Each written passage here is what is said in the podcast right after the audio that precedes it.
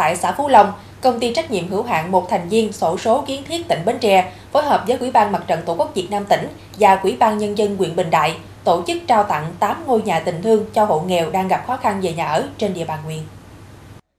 Trong đợt trao tặng nhà tình thương lần này, có 3 ngôi nhà được trao cho các hộ nghèo ở xã Giang Quế Tây gồm ông Nguyễn Duy Thiện sinh năm 1852, ông Nguyễn Văn Tiết sinh năm 1955 và bà Nguyễn Thị Ba sinh năm 1941. Năm ngôi nhà được trao cho các hộ ở xã Phú Long gồm ông Đặng Văn Bích sinh năm 1969, bà Nguyễn Thị Minh Thanh sinh năm 1972, ông Đặng Văn Tuấn sinh năm 1963, bà Võ Thị Bích Ly sinh năm 1984 và bà Phạm Thị Thấm sinh năm 1971.